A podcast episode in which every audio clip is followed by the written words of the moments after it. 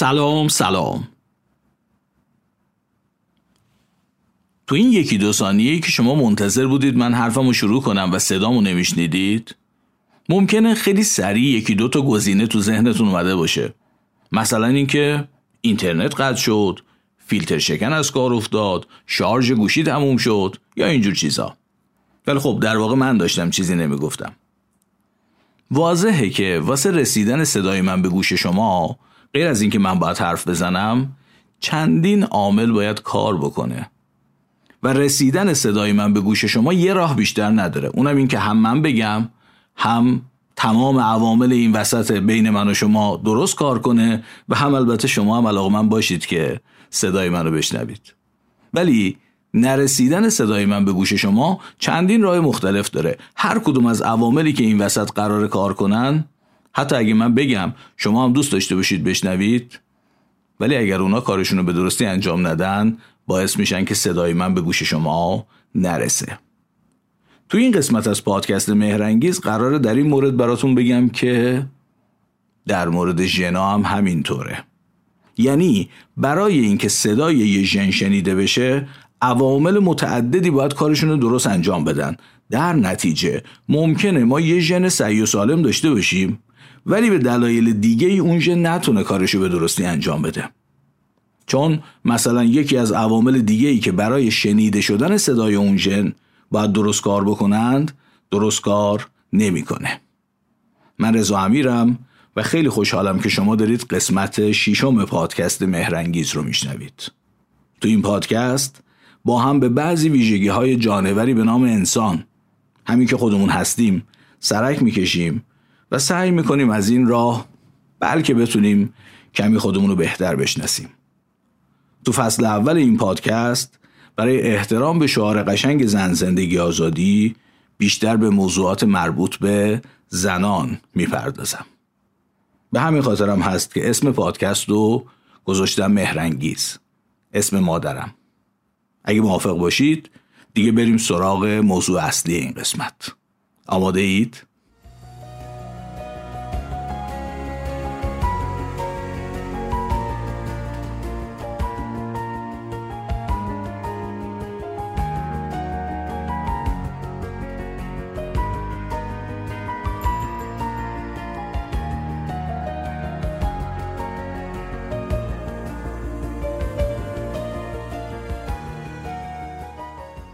جونم براتون بگه من که بچه بودم مادر و پدرم معتقد بودن زیاد خوردن قند و شکر باعث میشه آدم مرض قند بگیره. البته قند و شکر که چیزای خوبی نیستن. زیاد خوردنشون هم قطعا چیز بدیه. ولی اینکه یه بچه به جای دو تا قاشق سه تا قاشق شکر بریزه تو چای صبحونش باعث نمیشه مرض قند بگیره. در واقع مرض قند یا همون چیزی که بهش میگیم دیابت شیرین به خاطر این به وجود میاد که کار انسولین تو بدن به درستی انجام نمیشه. حالا انسولین چیه؟ انسولین یه هورمونه. مشکل بعدی هورمون چیه؟ هورمونا در واقع پیام رسانهای بدن ما هستن. یعنی یه هورمون یه ماده شیمیاییه که از یه جای ترشح میشه تو بدن و برای سلولای بدن یه پیامی داره. در مورد هورمون انسولین پیام اینه که سلولا قند خون رو جذب کنید. اینجوریه که وقتی تو غذای ما قند هست و این قند از راه روده وارد خون میشه؟ انسولین هم ترشح میشه. و به سلول های مختلف بدن پیامشو میرسونه. آی سلولا بجنبین قند رو جذب کنید. اینجوریه که سلولا قند رو بر میدارن جذبش می‌کنن از تو خون مصرفش می‌کنن ذخیرش می‌کنن و قند خونمون بالا نمیره. حالا اگه پیام انسولین به سلولای بدن نرسه اونا هم قند رو جذب نمی‌کنن. یا کم جذب می‌کنن. نتیجهش اینه که قندی که تو غذامون بوده از رودمون جذب خون شده میمونه رو دست خون. قند خون میره بالا.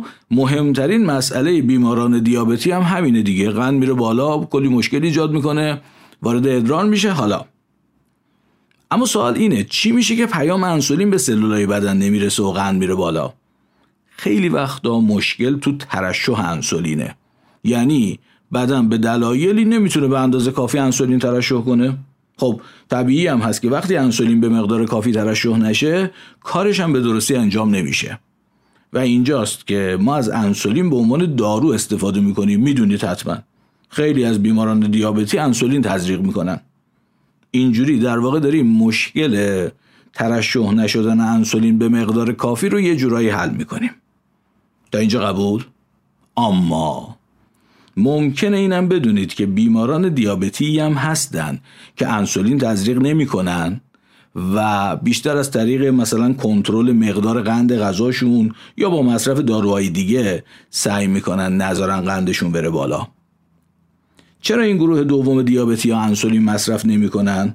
چون خودشون به اندازه کافی یا حتی بیش از کافی انسولین دارن. پس چرا اگه انسولین دارن به مقدار کافی هم دارن بازم قند خونشون میره بالا؟ نکته دقیقا همینجاست. گفتم که هر هورمون مثلا انسولین در واقع یه ماده شیمیاییه که قراره یه پیامی رو به سلولای بدن برسونه. حالا سوال اینه چجوری هورمون پیامش رو به سلولا میرسونه؟ اون سلولایی که قرار پیام هورمون بهشون برسه مثلا سلولایی که قرار پیام هورمون انسولین بهشون برسه باید برای اون هورمون مثلا برای انسولین یک گیرنده داشته باشن. من یادم یه جوکی بود. می‌گفت یه نفر دوستشو می‌بینه. میگه آقا جون حالا ما تلفن نداریم به شما زنگ بزنیم. شما که تلفن دارین چرا یه زنگی به ما نمی‌زنید؟ البته معلومه دیگه. این جوک مال زمان بچگی ماست که خیلی تلفن نداشتن. به هر حال ماجرای انسولین و هر هورمون دیگه ای تو بدن ما همینه.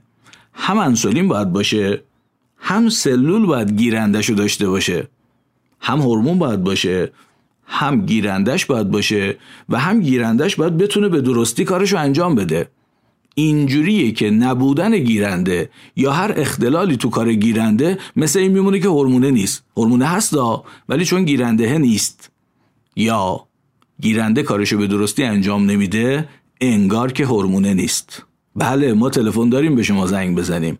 ولی شما گیرندهشو ندارید. اینجوریه که در دیابت نوع دوم در بیماران دیابتی که انسولین تزریق نمی کنند اختلال کار گیرنده باعث میشه اصلا انگار انسولینی در کار نیست. حالا این حرفا چه ربطی به موضوع پادکست ما داره؟ کمی سب کنید.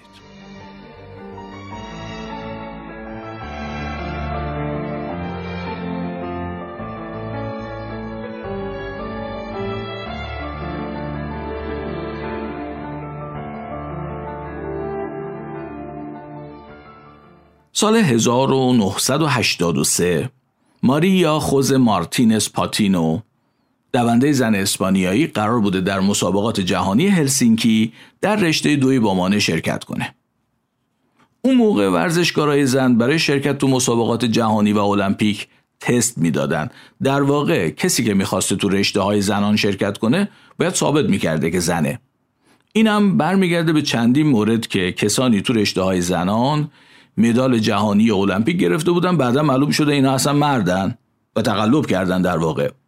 از جمله تو المپیک سال 1936 برلین که این خودش ماجراهای خیلی جالبی داره. یه مستندی هم ازش ساخته شده. امیدوارم یه موقعی بتونم در مورد این ماجراهای المپیک برلین هم براتون بگم. اما به حال اون موقع آزمایش ژنتیکی برای اثبات زن بودن برای ورزشکارایی که می‌خواستن توی رشته های زنان شرکت کنن اجباری بوده.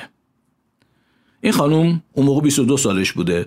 برای شرکت تو مسابقات هلسینکی تو آزمایش شرکت می‌کنه و یه گواهی بهش میدن که تایید می‌کنه ایشون زنه. دو سال بعد یعنی سال 1985 این خانوم میره به کوبه ژاپن برای شرکت در مسابقات دانشجویی. اما گواهیشو یادش میره ببره.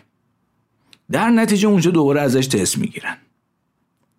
این خانم الان استاد دانشگاهه و سال 2005 تو مجله لنست یه مقاله داره که توش این خاطره رو نقل کرده. اونجا نوشته که بعد از تست دادن تو ژاپن پزشک تیم میاد پیشش میگه تو آزمایشت یه مشکلی هست. فردای اون روزا میره بیمارستان بهش میگن باید یه تست دیگه بدی و اون تست هم نتیجهش چند ماه طول می‌کشه تا آماده بشه.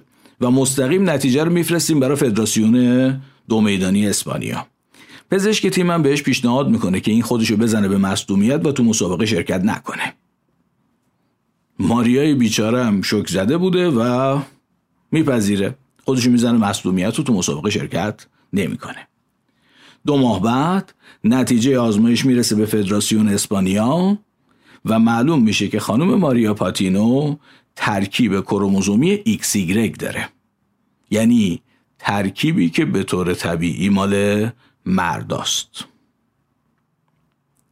این خانم تو همون مقاله نوشته که من از بچگی دختر طبیعی بودم. فقط تمایل زیادی به دویدن و پریدن داشتم.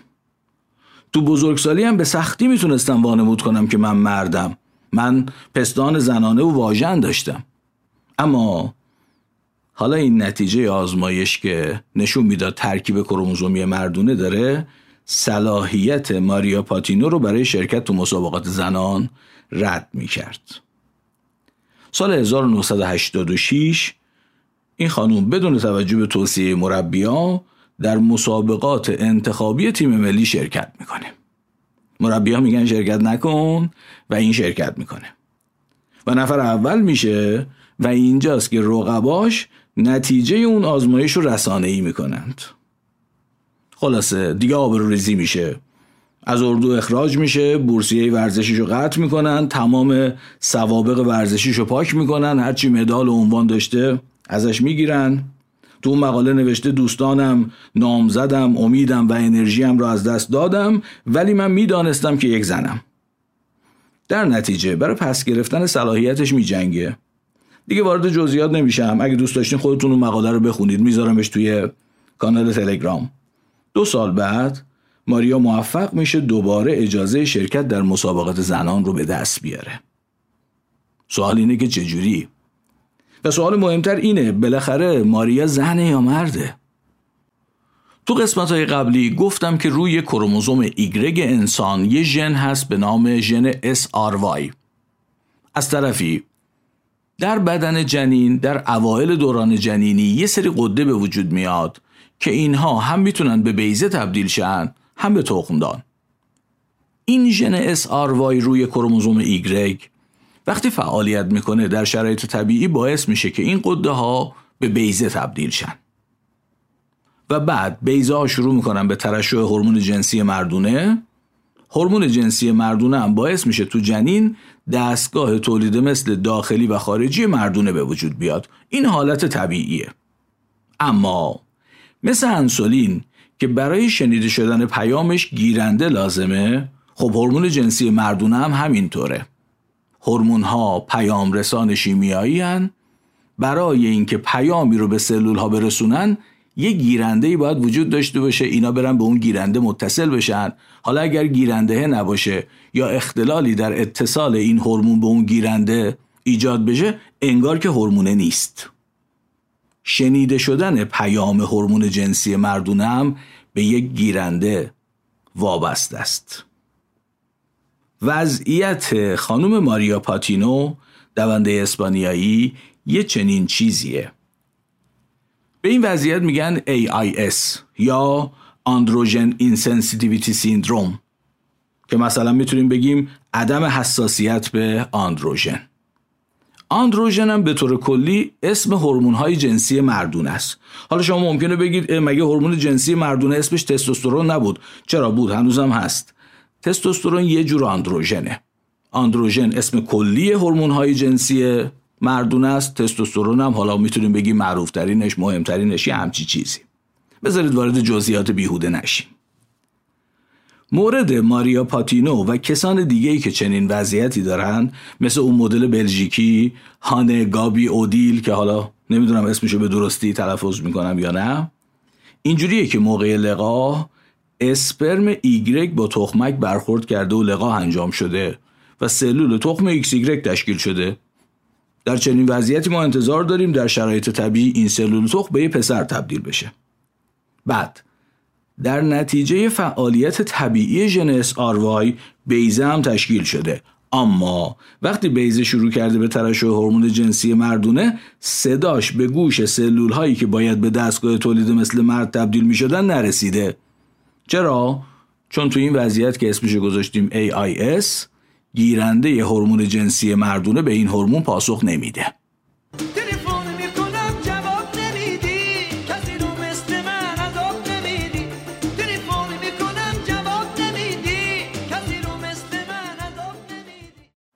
بله بیزه به وجود اومده داره پیام میفرسته ولی سلولا به این پیام جواب نمیدن. اینم امیدوارم از قسمت سوم پادکست یادتون باشه که جنین آدمیزاد از اول روی ریل دختر شدنه. یعنی تو مسیریه که اگه مستقیم بره می‌رسه به دخترستان. برای پسر شدن باید ریل عوض بشه. حالا که پیام بیزا به گوش سلولا نمی‌رسه تمایز دستگاه تولید مثل مستقیم به راه خودش ادامه میده و دستگاه تولید مثل زنونه به وجود میاد. البته نه طبیعی. مثلا انتظار نداریم تو این وضعیت رحم یا تخم دارن به وجود بیاد. اما از بیرون اوضاع یه جوریه که وقتی بچه به دنیا میاد اسمشو می‌ذارن ماریا و لباس دخترونه تنش می‌کنن. حالا یه بار دیگه به این سوال فکر کنید که آیا شرکت کردن ماریا در مسابقات ورزشی زنان منصفانه است؟ یه چیزی روشنه. شرکت کردن یه مرد طبیعی تو مسابقات زنان منصفانه نیست. چون مرد از نظر مایچه و اسکلتی قوی تر از زنان. این تفاوت هم توی ساختار مایچه و اسکلتی مرد و زنا تقریبا به طور کامل به خاطر هورمون جنسی مردونه ایجاد میشه. یعنی به خاطر اینه که توده ماهیچه مردا به طور طبیعی از زنا بیشتره. و به همین خاطر هم هست که از داروهایی با ساختار شیمیایی و عمل شبیه به هورمون جنسی مردونه تو بدنسازی و ورزش های دیگه استفاده یا بهتره بگم سوء استفاده میشه. چون این داروها باعث رشد بیشتر ماهیچه ها میشن دیگه. پس درست نیست که یه مرد طبیعی تو مسابقات ورزش زنا با زنا بخواد رقابت کنه.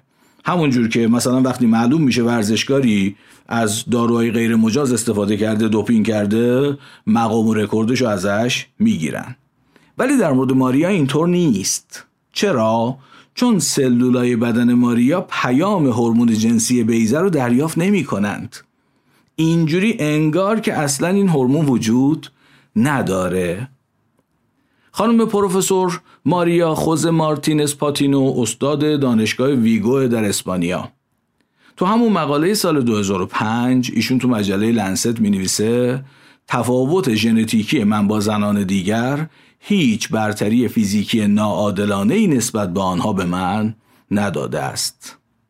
اینجوری میشه که این خانم ورزشکار می‌تونه بازم مجوز حضور تو رقابت های ورزشی زنان رو به دست بیاره و بعد از چند سال دوری فکر کنم سه سال دوباره تلاش می‌کنه برای حضور تو المپیک سال 1992 که توی تیم ملی اسپانیا انتخاب بشه. ولی در مسابقات انتخابی تیم ملی با اختلاف یه دهم ثانیه ناکام میمونه و حذف میشه و خلاصه همون سال 92 بازنشستگی ورزشیشو اعلام می‌کنه.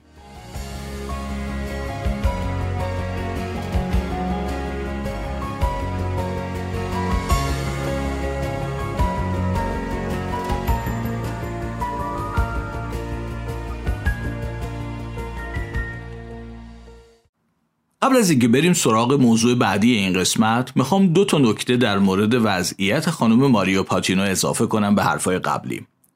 اول اینکه اسم دیگه این وضعیت هست testicular feminization یه اسمش هست AIS Androgen Insensitivity Syndrome عدم حساسیت به هورمون جنسی مردانه.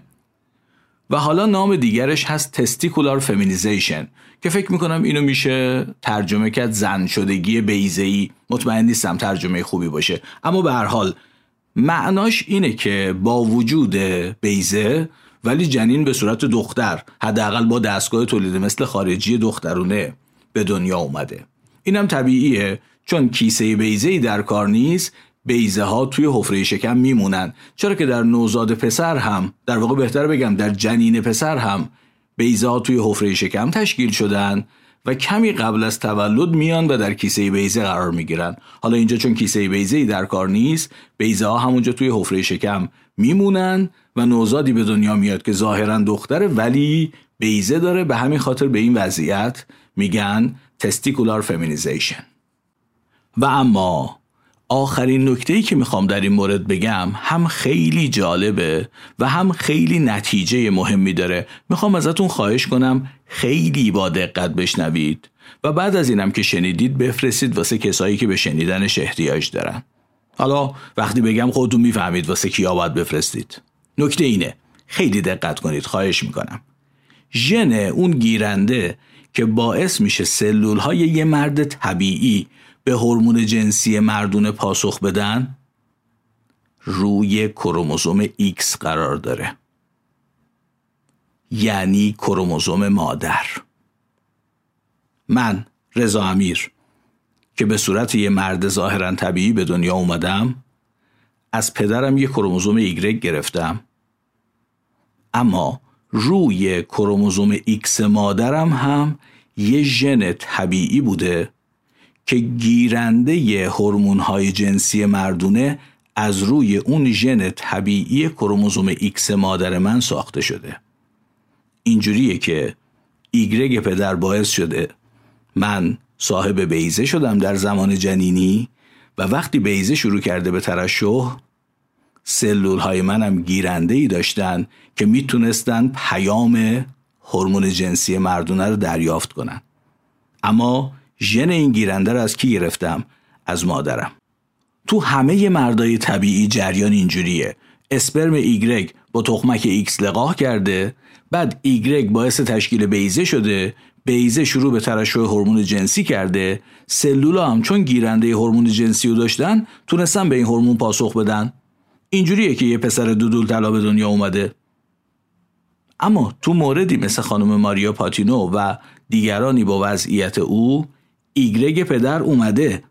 کار خودش هم کرده. یعنی باعث به وجود اومدن بیضه شده. بیضه هم شروع به ترشح کرده. اما ایکس مادر اون ژنیو که باید داشته باشه نداشته. اینجوری گیرنده ای برای هورمون های جنسی ساخته نشده. و چون سلول ها به پیام هورمون جنسی پاسخ نمی‌تونستن بدن یک نوزادی به دنیا اومده با بیزه های مخفی و دستگاه تولید مثل دخترونه که مثلا اسمشو میذاشتن ماریا. وضعیت خانم ماریا پاتینو و کسانی مثل او نشون میده که برای به دنیا اومدن یه پسر دودول طلا کروموزوم ایگرگ لازمه ولی کافی نیست. یه ژن سالم روی کروموزوم X هم باید باشه. یه ژن سالم روی کروموزوم مادر هم باید باشه که همه چی درست پیش بره. پس آقایون اگر از پسر به دنیا اومدن خودتون خوشحالید این خوشحالی رو فقط از ایگرگ پدر ندارید. اگه روی کروموزوم ایکس مادرتون اون ژن مربوط به گیرنده هورمون های جنسی نبود بله.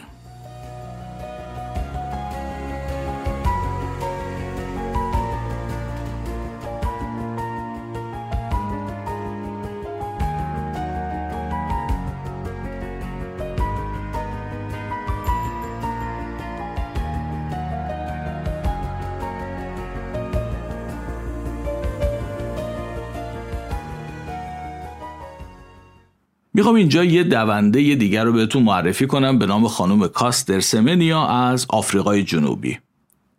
این خانم دونده دوی 800 متره و در این رشته دو تا مدال طلای المپیک داره و سه تا قهرمانی جهان. وقتی ماریا پاتینوی اسپانیایی بازنشستگی ورزشی خودش رو اعلام کرد یعنی سال 1992 کاستر سمنیا تازه به دنیا اومده بود یه سالش بود. اولین بار سال 2009 این خانوم در مسابقات جهانی برلین قهرمان شد و مدال طلا گرفت. ولی از همون موقع بحثایی در مورد جنسش شروع شد.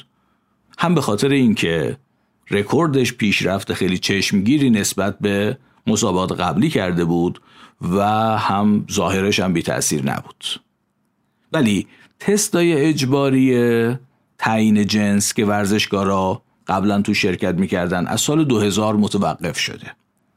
از سال 1968 تا سال 2000 این تست اجباری بوده و سال 2009 دیگه اجباری نبود که کسانی که می‌خوان در رشته های زنان شرکت کنن تست ژنتیکی تعیین جنس بدن. به حال از کاستر سمنیا خواسته شد که برای اثبات زن بودنش در این تست شرکت کنه. البته که موضوع دوپینگ هم ظاهرا مطرح بوده.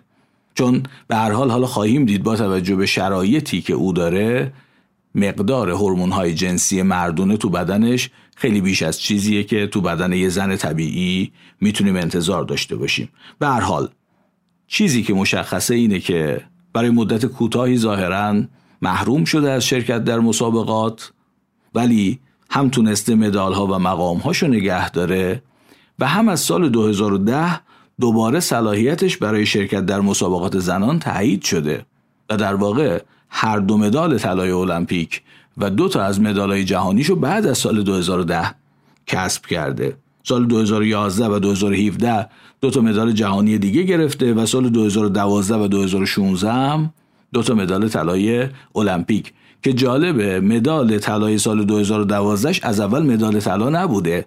از اول نقره بوده. ولی چون اون کسی که مدال طلا گرفته بود دوپینگش مثبت میشه اونم بعد از سالها مدال او رو می‌گیرند و مدال نقره خانم کاستر سمنیا تبدیل به طلا میشه. چیزی که فعلا اینجا دوست دارم بهش دقت کنید تفاوت و تغییر برخورد جهانی نسبت به این موضوع بعد از حدود 25 ساله. از زمانی که در دهه 80 ماریا پاتینو با اون تستش چه برخوردی باهاش شد و اینکه در سال مثلا 2010 چگونه با این خانم کاستر سمنیا برخورد شد و حتی به نظر میاد که فدراسیون جهانی خیلی هم مورد انتقاد قرار گرفته به خاطر اینکه اصلا این خانم رو مجبور کردن که تست تعیین جنس بده. و البته اینجور که من فهمیدم غیر از موضوعات مربوط به تبعیض جنسی کمی بحث موضوع تبعیض نژادی هم مطرح بوده چون این خانم سیاه پوسته. ولی به هر حال چیزی که به کار ما مربوطه اینه که مورد کاستر سمنیا هم یکی از حالتهای غیر طبیعیه که جنین ایکس با اندام تناسلی خارجی دخترونه به دنیا میاد.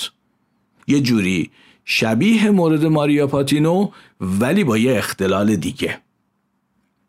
الان احتمالا شما تو دلتون میگین بابا دست وردار رضا امیر بی خیال بابا بازم یکی دیگه بازم یه اختلال دیگه. چرا همه چی رو انقدر پیچیده می‌کنی رضا امیر؟ راستش اصل ماجرا همینه که همه چی در مورد ما خیلی خیلی پیچیده است. خیلی خیلی از اینا که آدمیزاد تا حالا فهمیده پیچیده تره ما فقط فهمیدیم که خیلی پیچیده تره. منم از کل چیزی که آدمیزاد تا حالا فهمیده یه ذرهشو بلدم. از همون یه ذره ای هم که بلدم خیلی کمش رو سعی می‌کنم اینجا ساده کنم و تعریف کنم براتون که واقعا امیدوارم براتون مفید و جذاب باشه. و راستش حتی اگر همین حرفای منم به شما منتقل نشه و همین موضوع پیچیدگی رو بگیرید بخش مهمی از کاری که اینجا باید انجام بدم انجام شده. همین که این پیام به شما منتقل بشه که همه چیز در دنیای زیست جناسی چقدر از اونی که ممکنه قبلا فکر می‌کردید پیچیده تره. برحال بریم سراغ ماجرای کاستر سمنیا مورد عجیب کاستر سمنیا. ماجرا اینه. هورمون جنسی مردونه به نام تستوسترون.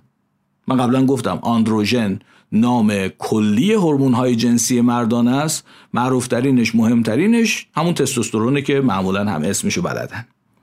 این هورمون جنسی مردونه به نام تستوسترون که از بیزه ترشح میشه.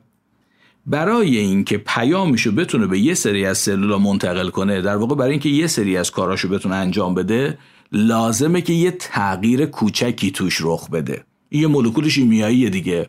این مولکول شیمیایی باید یه مقداری تغییر کنه. و در نتیجه اگر اون عاملی که این تغییر رو ایجاد می‌کنه که یک آنزیمه اون دچار اختلال شده باشه ما موردی رو می‌بینیم مثل کاستر سمنیا که بیزه داره بیزه تستوسترون ترشح می‌کنه گیرنده هم وجود داره. اما بازم پیام به نحوی و در مواردی منتقل نمیشه. می‌گفت یه روز قیف هست قیر نیست. یه روز قیر هست قیف نیست. یه روز قیف و قیر هستن. اون که باید قیر رو داغ کنه نیومده. ماجرای کاستر سمنیا و اختلال این خانوم از این نوع یک آنزیم در بدن مردان طبیعی تستوسترون رو کمی تغییر میده و اون شکل کمی تغییر یافته تستوسترونه که برای شکلگیری اندام تناسلی خارجی مردونه لازمه. در بدن کاسترسمنیا بازم به دلیل اختلال یه ژن اون آنزیمی که باید در تستوسترون تغییر ایجاد کنه ساخته نمیشه. اگرم براتون سواله که آنزیم چیه خیلی پیچیدش نمی کنیم آنزیم ها موادی هستند در بدن ما که واکنش های شیمیایی از طریق اونها انجام میشه. اونها واکنش های شیمیایی رو انجام میدن. الان تغییر هورمون تستوسترون برای اون عملی که باید انجام بده یک واکنش شیمیاییه. اما این واکنش شیمیایی خود به خود انجام نمیشه. مثل تقریبا تمام واکنش های شیمیایی در بدن ما یک آنزیم یک عامل انجام دهنده باید بالا سرش باشه. و حالا می‌بینید وقتی اون آنزیم نیست به خاطر چی؟ چون یک ژنی معیوبه. تستوسترون هست گیرندش هم هست ولی تغییر نمی‌کنه تستوسترون و اون اثری که باید بذاره رو نمی‌ذاره.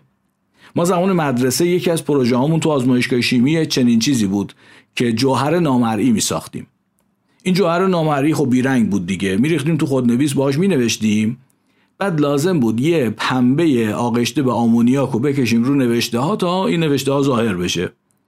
مورد کاستر سمنیا مثل اینه که شما پیامی رو با این جوهر نامریه نوشتید به دست گیرنده هم رسوندید اما گیرنده آمونیاک نداره و بازم در نتیجه پیام شما رو نمی‌تونه بخونه.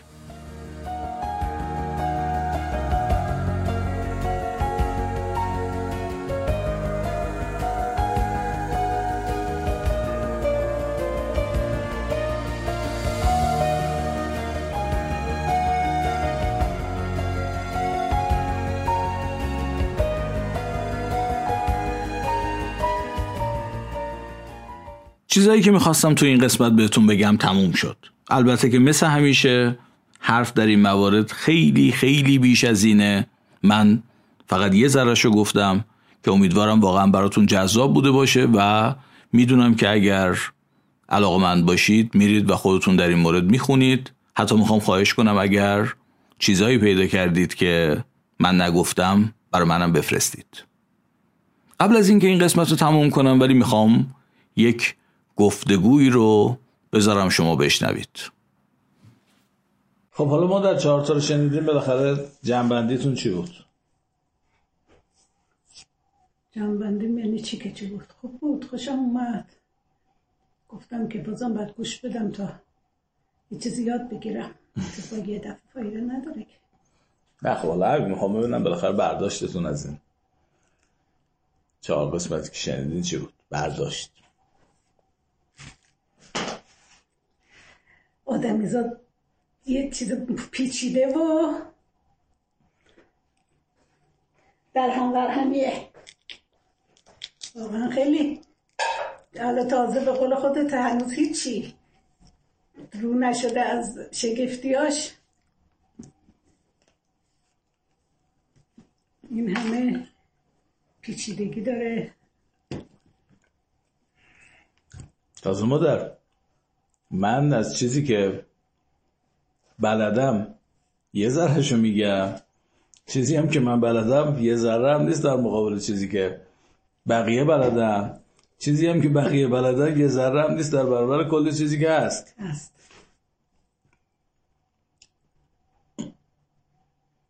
بله.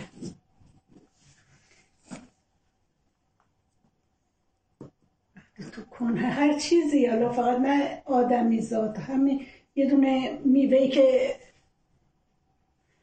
تا درختشو بکاری و تا بزرگ بشه و نمی‌دونم گل بده و شکوفه بده و میوه بشه و اینا.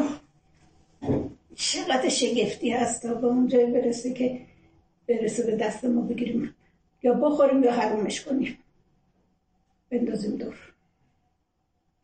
بله دیگه کسی که می‌دونه و حرومش نمی‌کنه. کسی که می‌دونه این چیه حداقل حرومش نمی‌کنه. بالاخره همه ببین توی این میدون تروار ما بارها رفتیم نه اینجاها اون بزرگ دم بهش زهرا. اونی که کارش اینه داره اینا رو میفروشه چند ساله داره این کارو می‌کنه دیگه. بالاخره یه دفعه نشسته فکر کنه بگه که این چجوری به وجود اومده. یا حالا سیب پرتقال هرچی. اینقدر میریزن دور همونجا اینقدر میریزن دور اینقدر حروم می‌کنن که خدا آدمایی هستن اونجا مثل همون که داره جارو می‌کنه اونجا رو زیر پای همون اون طرف رو جارو می‌کنه. یه دونه سالمش نمیده دست این بنده خدا برداره بره. ما همونطور که جارو می‌کنه وقتی جلو جاروش نگاه می‌کنه ببینه اگه یه دونه بادمجونه یه دونه پرتقاله هر چیه که به درد می‌خوره اون وقت برداره یه کیسه دستش بندازه تو کیسه. آره دیگه. واسه همین ما در دونستن این که همین کلا همین دونستن دیگه. باعث شاید باعث باید بشه که ما بتونیم با دنیا بهتر برخورد کنیم دیگه. بعد به خصوص اگه آدمیزاد رو بفهمیم که آدمیزاد چیه بتونیم با آدمیزاد با همینی که خودمون هستیم یه ذره بهتر برخورد کنیم دیگه. بله بله. گفتگوی من و مادر عزیزم بود. بعد از اینکه ایشون چهار قسمت اول پادکست مهرنگیزو شنیده بودن. بیش از این نمی‌خوام وقتتون رو بگیرم. مثل همیشه اگه زنده باشم و بتونم و قیف و غیر و آنزیم و اینترنت و فیلتر شکن و همه اینها یاری بکنه با قسمت بعدی پادکست میام پیشتون. تا اون موقع لطفا مراقب خودتون و خوبیاتون باشید. دوباره باز خواهم گشت در گلخانه ها را باز خواهم کرد. تمام آسمان را آبی پرواز خواهم کرد. تو را در کوچه های کودکی آواز خواهم کرد. دوباره باز خواهم گشت دوباره باز خواهم گشت. تمام قفل ها را باز خواهم کرد. از آن جایی که ماندم ناتمام آواز خواهم کرد.